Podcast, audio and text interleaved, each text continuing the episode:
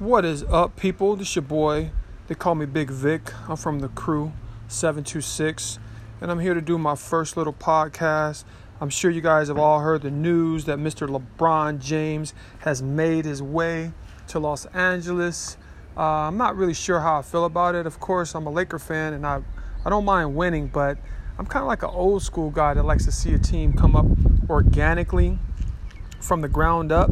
You know, a lot of my homies, I've been listening in on the news feed and in the text thread, and they're super excited about LeBron coming here, and people have their bandwagon applications all printed up and signed up and just trying to really get in where they fit in when it comes to this whole LeBron thing. So I don't know.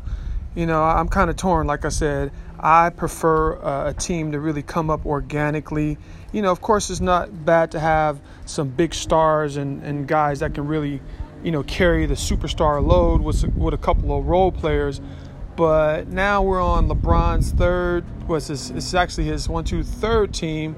Actually, it could be considered his fourth because he left Cleveland to Miami. He went back to Cleveland. Now he's in LA. He's chasing rings. He's chasing championships. You know, I'm not mad at the guy for signing the money. I appreciate that he's getting his money. I appreciate the fact that he's his own brand.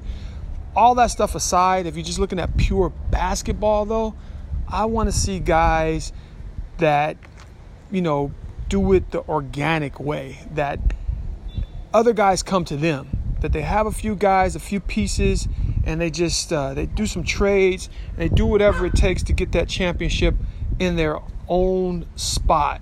And I don't want to say like Jordan did it. I don't want to say like Magic did it, but kind of, you know, I'm kind of there. Like Bird did it, you know. Ewing, he never got his chip, but he stayed there the whole time. You know, you got to kind of respect some of that. Karl Malone, John Stockton. Karl Malone left at the end. I didn't like that he came to the Lakers. The Lakers sucked at that time. I'd rather him stay there and, you know, just go out the way that he did. I don't know. So that's kind of where I'm at with that whole LeBron thing.